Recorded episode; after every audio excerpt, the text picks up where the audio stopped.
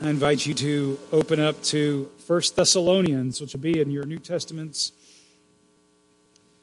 Hope you brought your Bible.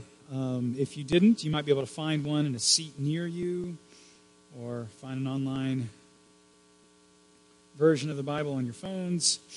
We're going to read uh, 1 Thessalonians chapter 4, verses 13 through 18. So if you're thumbing through your Bible, four Gospels of the New Testament, and Acts, then Romans, First, First, Second Corinthians, then you get to these four small books: Galatians, Ephesians, Philippians, Colossians. I remember the order by GE Power Company: Galatians, Ephesians, Philippians, Colossians. Finally, you get to First Thessalonians after Colossians, if you're looking for it.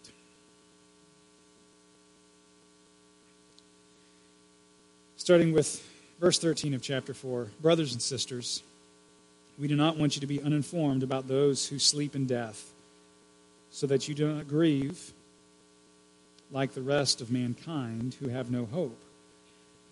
For we believe that Jesus died and he rose again, and so we believe that God will bring with Jesus those who have fallen asleep in him. According to the Lord's word, we tell you that we who are still alive, who are left until the coming of the Lord, will certainly not precede those who have fallen asleep. For the Lord himself will come down from heaven with a loud command, with the voice of the archangel, and with the trumpet call of God, and the dead in Christ will rise first.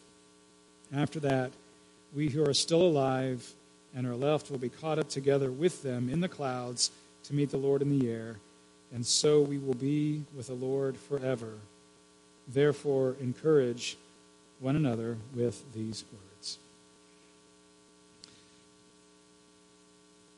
It's not too many Sundays until we get to Easter Sunday. Easter Sunday is wrapping up this look at the entire storyline of the Bible in one year.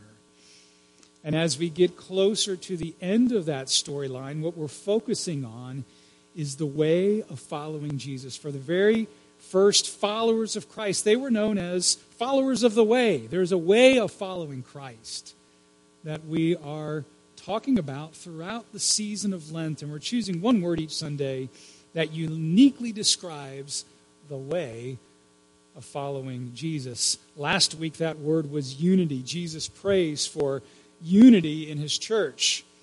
And not just any kind of unity, he prays that the church, the followers of Christ, would be one, in Jesus' words, just as he's praying to the Father, Father, you and I are one. That, that degree of unity, Jesus asked for his followers.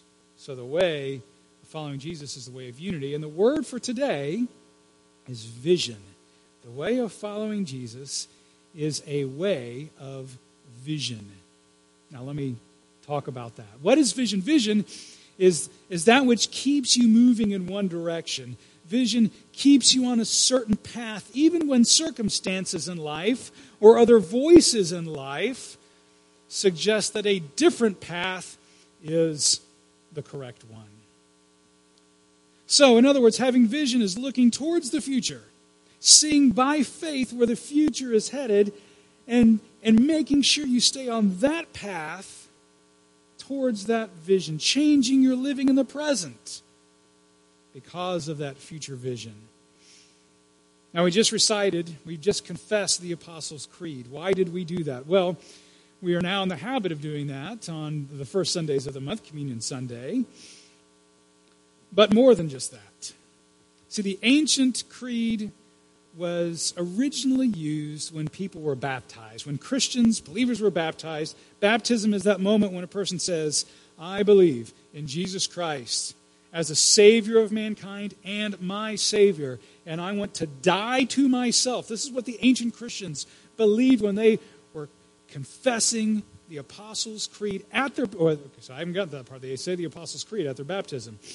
Um, but they when, when they were baptized, they, they, they were saying, I, um, I want to die to myself just as Christ died on the cross so that he could give me eternal life. And in dying to myself, I'm going to live for Christ. It is now Christ that is living in me. This is what they were believing at their baptism. Now, that is vision.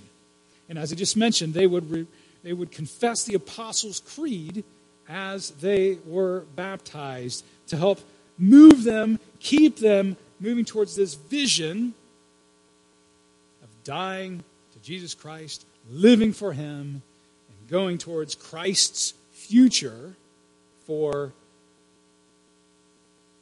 the people of Christ, the family of God, the church.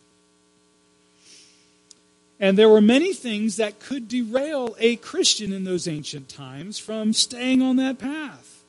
How about persecution, for one?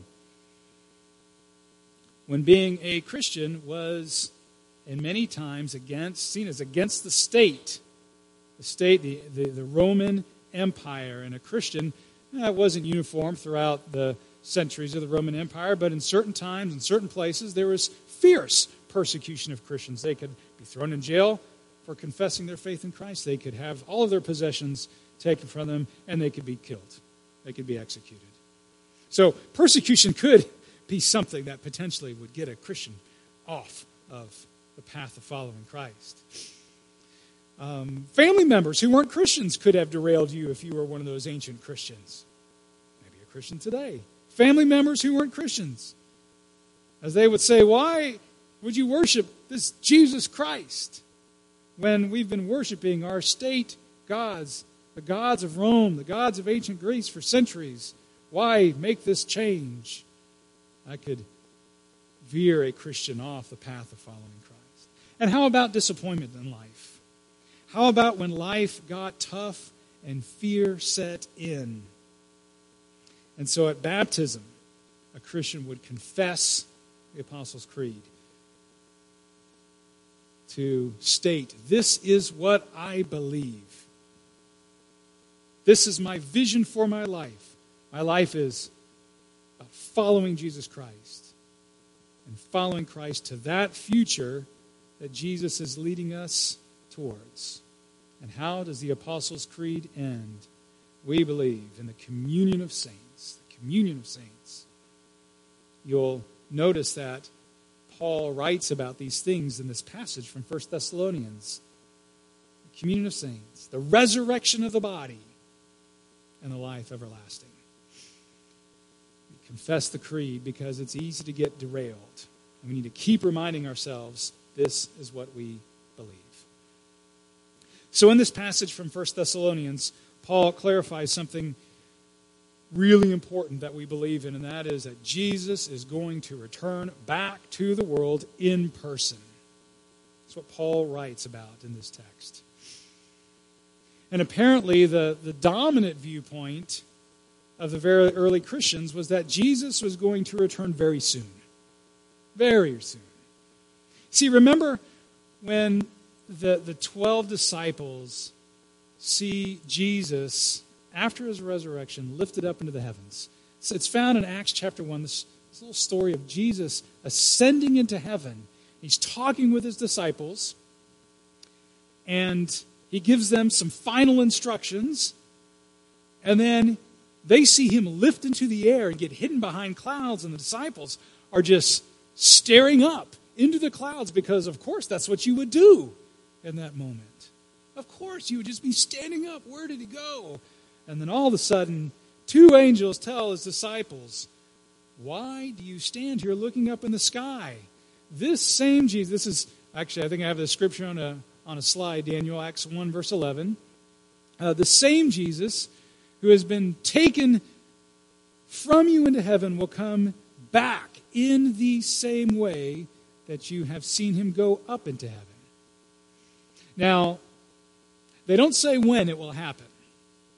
But people back then thought, well, since these angels are giving us this, this reminder that Jesus is going to come back, it probably will happen pretty soon. But then time passed and Jesus hadn't returned. 20 years passed, an entire generation passed. And some family members of Christians, um, they, they died. Friends died. Spouses died. Children parents died. But Jesus is coming back. And he's going to come and build his everlasting kingdom. He's going to restore everything. And so these Christians in Thessalonica were worried about their loved ones who have already died. Are they going to miss out on this on this big return of Jesus, this big party of Jesus restoring his, his kingdom in the world? And they were troubled. And Paul writes to give them hope in the scripture. So I want to go through three ways that Jesus' return gives us hope. And the first one is this the second coming of Christ is our hope for resurrected physical bodies. Resurrected physical bodies. Paul says, Your loved ones who have died, they're going to be the first ones to experience the party. They're not going to miss out. They're going to be the first ones to experience Jesus restoring all things. They will be the first one to receive a resurrection. Now, we need to talk about what resurrection means and what it doesn't mean. It doesn't mean this. It doesn't mean that when you die, you stay a spirit. That is not resurrection. You see, pop culture, if it speaks of heaven, pop culture usually speaks in pretty ethereal, spiritual terms. Pop culture tends to promote the idea, let me know if you've heard this, that when you die, you become an angel. Have you heard that from culture?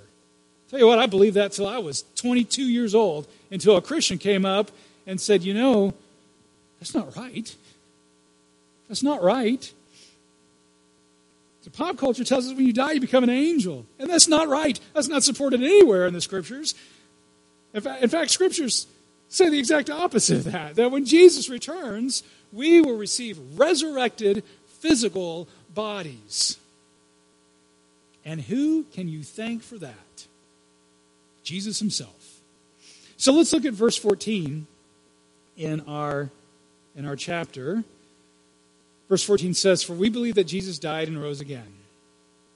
And we believe that God will bring with Jesus those who have fallen asleep in him. Now we know what it means that, that Jesus died and rose again. It means Jesus rose, his physical body walked out of the tomb. The tomb was empty because the physical body was no longer in there. In fact, it, Jesus walked out with his physical resurrected body. It doesn't mean that his spirit rose or his spirit left the tomb. His resurrected flesh and bones, physical body left the tomb. So when Jesus returns, he will return with a physical body. That's what's going to be returning. So think about what verse 14 means. The Thessalonian Christians are concerned about their deceased loved ones. And the bodies of their deceased loved ones, their physical bodies, are, are in the ground, they're buried. Their souls, however, are not confined to those dead bodies. And I want you to, to look at what Paul, the Apostle Paul, writes in 2 Corinthians chapter 5. He writes, as long as we are, so he's talking about what happens after you die and longing to be with Christ. He writes, as long as we are at home in the body, like our physical bodies, as long as we, are, as we are at home in the body, we are away from the Lord. For we live by faith and not by sight. And we are confident, I say, and would prefer to be away from the body. Our souls would be away from the body and be at home with the Lord. So their souls the, of the deceased loved ones are not in their bodies that are in the ground. They are away from their body at the moment, as Paul writes, much rather be away from the body and with the Lord. Their souls are not sleeping. There's no spiritual coma going on with their souls. So it's their dead bodies, physical bodies, in the ground. Your body may be dead in the ground, but your soul is with the Lord. Now look at verse, verse 16. Here's how Paul reassures that loved ones who have died before Jesus' return will not miss out on the party. So verse 16 says this For the Lord himself will come down from heaven with a loud command, with the voice of the archangel, and with a trumpet call of God, and the dead in Christ will rise first, their, their, their physical bodies rising out and meeting, meeting Jesus, resurrected bodies. You, know, did you notice how it says that Jesus is going to return with a loud command? He's going to come down with a loud command. And as I was thinking of that, I thought of John chapter 11, which describes Jesus raising his friend Lazarus from the dead. And Lazarus' body is, is in the tomb. It's been in the tomb for days so that it starts decomposing. We know that because the sisters of Lazarus are really concerned that if Jesus opens up that tomb, there's going to be a horrible odor in the tomb. So Lazarus' body is decomposing. Jesus walked up to his tomb. It says that he said in a loud voice, Jesus shouted, Lazarus, come out. And Lazarus' body, all restored, walks out of the tomb. And when Jesus comes down at his return from heaven, he's going to come with a loud shout, a loud command. Now, we're not sure what that loud command will be, but it very well may be come out. Come out, dead bodies, from your graves. And bones and bodies will become restored. And meet Jesus in the air. And then Paul says, those of you who are still alive will go and meet Jesus in the air as well. Not as spirits, but with resurrected, real flesh, physical bodies. So the hope we have in Jesus is resurrected. Uh, the second coming of Christ is real resurrected physical bodies. We don't remain spiritual beings. Two, the second coming of Christ is our hope for restored relationships. Death in the Bible is presented in a couple of ways. Paul uses the word sleep here. They're, they're asleep as a way to, uh, as a metaphor for death. Um, that's a softer metaphor for death. In other places in the Bible, death is treated as our enemy. It's the enemy.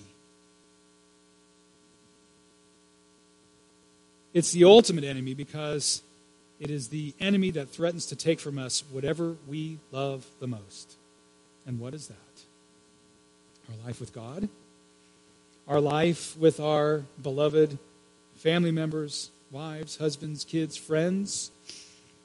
That's what we want more than anything is love and that will last. Love with the Lord and love with our family, friends. And when Jesus defeats death once and for all, that means that we defeat death once and for all. What does that mean? It means love that lasts. It means relationships. Our relationship with the Lord and our relationships with, with those in God's family. The communion of the saints. Relationships that last forever. Now, after this fantastic vision of, of the, the loud shout and the, the, uh, the, the trumpet blast, the image of Jesus returning in the clouds, the final image that Paul gives us is one of relationship. So look at verse 17. After that, we who are still alive and are left will be caught up together with them in the clouds to meet the Lord in the air, and so we will be with the Lord forever. You see that? The final word Paul gives is about restored relationships. We're going to be with the Lord. We're going to be with the Lord forever. This is the picture of love that lasts. And this is why the resurrection of our physical bodies and, and, and is so important because relationships relationships require identity. That's what it means to be in a relationship. Two or more identities that are in relationship together. Relationships required require space for us to interact. Relationships necessarily imply communication, words, thoughts that are expressed. And see, our resurrection, what that means is we will continue to be ourselves, but this time, after our resurrection, we will be our true selves without the sin, without the false self that often tears apart our relationships. And I, I don't know what these resurrected bodies will be like, but I know one thing. I know this that in our resurrected bodies, we will be, and you will be, you will be more like you than you have ever been before. You will be more like the you that God has created you to be than you have ever been before because of the sin, the fear that we often feel that causes us to act in ways that's just not who we are, not who God meant us to be. All of that will be gone. So the fear, the sin, the ways that we've been wounded in this life, that will be no more. And we will be able to be the people that God has truly created us to be. So your relationships with those you are closest to will never be better when we are with Christ and with one another when Jesus comes back. Does that make sense? I think that's so important to believe that our your relationships that would never be better when we're with Christ and with one another. So, the second coming of Christ is our hope for restored relationships, love that lasts, and no longer will our sin be getting in the way of our relationships. And three, the second coming of Christ is our hope for the realization of the kingdom of God. Realization of the kingdom of God. See, there's a lot of speculation on when and, and, and what will happen when Jesus returns. A lot of speculation, lots of ideas out there. Uh, you might recall the multitude of books written in the 1970s and 1980s that predicted a, an imminent return of Christ. It's going to happen in the 1970s. It's going to happen in the 1980s. Um, the former NASA engineer who wrote the, the book that actually sold many copies, uh, 88 Reasons Why Jesus Will Return in 1988. Are you familiar with that, with that book? Um, and or 88 Reasons Why the Rapture will, will be in 1988. I think that was the actual title. And after that didn't happen, the author wrote a, a book saying, well, this is why it will happen in 1989. Um, he didn't sell many copies of that second book, I understand. But think about that 88 reasons why Jesus, why the rapture will happen in 1988. He seemed to have it all figured out.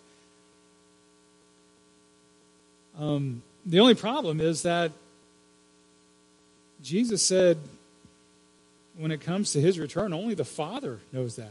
You know, that's what Jesus said. That, that time when it's going to happen, only the Father knows. He said, not even the Son knows, not even I know the hour of that my return. That's what Jesus said when he was walking with his disciples the first time. Only the Father knows. Not even Jesus himself was aware of that hour. So Christians have built various elaborate theories about what will happen. Um, and, I, and I, it's likely that you have heard these theories, and you may believe very strongly in one of these theories. One idea is that that, that was popular in the 1970s and 80s is the rapture will be kind of secretive. And rapture, by the way, rapture is the, the Latin word for in, in verse 17 of our passage, caught up in the in the in the clouds. That's the Latin word uh, that was used for that was rapturo.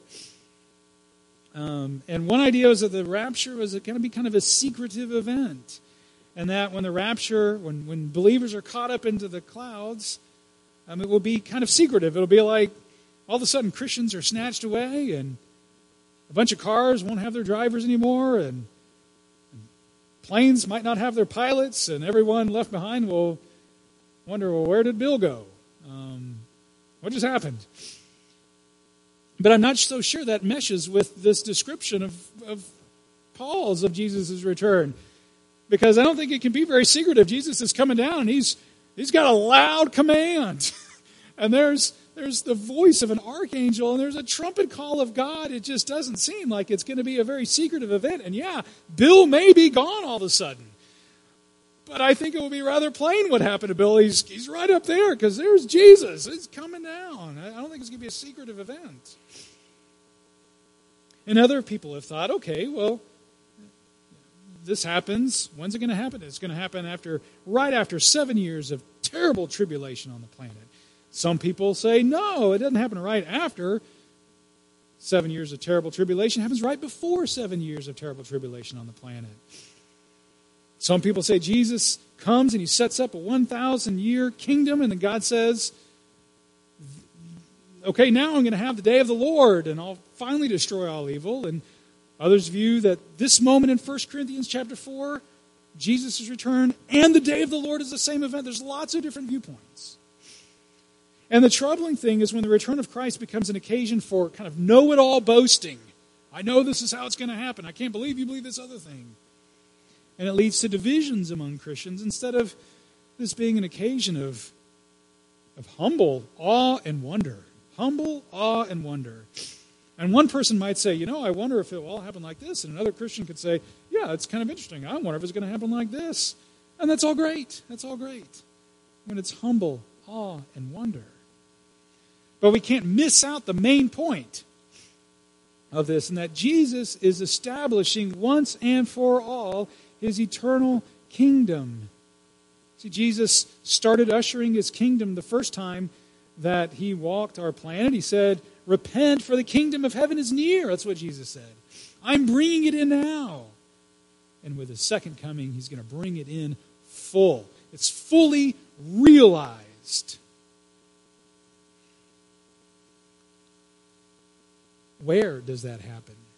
That's a good question. Look at verse 17. We will be caught up together with them in the clouds to meet the Lord in the air. And that word meet there, it appears as, as a verb, but it really should be translated as a noun. We will be caught up together in the air for a meeting with Christ. And that word for meeting was used for a very particular kind of meeting. When a great dignitary or when someone from royalty was traveling to your town to pay you a visit, you would send out a delegation to have a meeting with that dignitary or with that royalty person as a way of showing honor to that very important person coming to meet you. So you would go out and, and have this meeting, and then you would escort that dignitary back to your hometown where he was coming to meet you. And that is the word that Paul is using here this meeting with Christ. In other words, that meeting in the sky doesn't stay there because they're all going to journey together afterwards. Where does it go? Back here. The angels told the disciples he's coming back the way, the same way that he left. New heavens, new earth.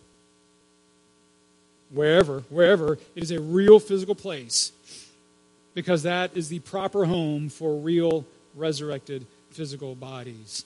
And Christ will set up his eternal kingdom where he makes all things right. He makes all things right. And this is behind what Romans that chapter 8 says. Paul, the Apostle Paul writes this from Romans chapter 8 for the creation waits in eager expectation for the children of God to be revealed, like receiving resurrected physical bodies. For the creation, the world, was subjected to frustration, not by its own choice, but by the will of the one who subjected it in hope that the creation itself will be liberated from its bondage to decay and brought into the freedom and the glory of the children of God. Brought into this glorious freedom that we will receive when we experience our resurrected physical bodies, experience the resurrection ourselves. So Jesus is going to make all things right in his kingdom. That's the main point. This is what we believe. Resurrected physical bodies, restored relationships, and realized kingdom of God. And you might notice those are three R words resurrected and restored. That's us. Realized. That's God's kingdom. So let me give you two more R words as we close. And the first one, I think of these as how you can then act on this, what Paul says to us. The first one is this rest. Rest. Just rest in this truth that Paul writes about. Paul says, encourage one another with these words. Encourage one another with these words. And I hope you're encouraged and can just rest in these promises. Because I know there's a lot of difficult things going on. We have church family members that are struggling with, with difficult illnesses. We've had loved ones pass away in the last couple of months. There's some difficulties in all of this. So I hope you are encouraged by these words. When we get stressed out over physical problems and stressed out over financial problems and family problems and failure problems, I want you to know that our time in the, in the world as it is now, with all of its troubles, with all of its brokenness, it is short. It is short. And the time in the world as it will be when Jesus realizes in full his kingdom and makes all things new is very, very long, eternally long. And as real and as beautiful as life can seem now on one of its best days, that will be just a shadow of how real and beautiful life will be when Jesus comes back. So rest. And then the second word is respond. Have you noticed that God has given us the perfect future? And so you don't have to try to create one on your own. And let me tell you, I can get so caught up with trying to prepare a perfect future for my family. I think we can get so caught up in trying to live this life to its fullest. Not that living life to its fullest is a, is a wrong thing. It's not necessarily a wrong thing. It depends on what your vision is. Because if your vision of living life to its fullest is, I've got to experience every pleasure, try to see every sight, because one day the lights will go out and it's all over. If that is your vision, then you are terribly mistaken. But if living life to its fullest means investing in our relationships with Christ, investing in our relationships with one another, and helping others experience the love of Christ so that they will know Him and love Him, then I think we will find those investments to have an enormous payoff. And see, that's living with real vision. seeing what is really important, knowing what God truly promises us, and then making real wise choices as we live towards that vision. So, keeping your sights on Jesus' Jesus' return. I just want you to bring before God this in a prayer. God, is there something that you are asking me to take on? Or is there something that you are asking me to set aside as I try to just faithfully pursue this vision of your return and your kingdom that you're, that you're giving me? Is there something that you want me to take on additionally? Is there something you want me to set aside? And maybe one of the ways to respond this morning is actually receiving that gift of a, of a relationship with Jesus Christ. See, for the Christian, Christ's return, it's all inspiring, but ultimately it's one of comfort because we'll finally see Jesus face to face. But here's the truth seeing Jesus face to face at his return will not be one of comfort if you do not love Jesus. If you are not attracted to Jesus' love, if you're not attracted to Jesus' grace, if you're not attracted to Jesus' to Jesus' heart for the poor, for the lowly, for the humble, if that isn't appealing to you, if Jesus' call to love others, if that is not appealing to you, if it doesn't pull you towards Jesus now, when we can't see him, then when he is present and you can't see him, you won't love him anymore. You will be repelled by him all the more. And you will be cast away from his presence forever. And so, another way to respond is to reach out to Jesus right now. To reach out to Jesus right now more and more, and to love Him more and more, and to grow in your knowledge of His love for you more and more. So that when He comes, so that when He comes, it will truly be, truly be the most glorious day for you than you can ever imagine. So I ask you to spend a moment in prayer with me.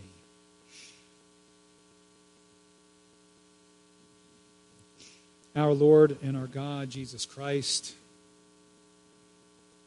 we thank you that you are not leaving us to be all on our own.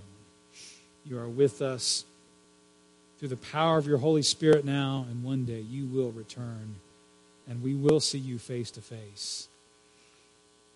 And you will set all things right as you restore your creation as you usher in your kingdom in the full. And Lord Jesus, we pray that you would help us to hunger for that and keep that in our sights.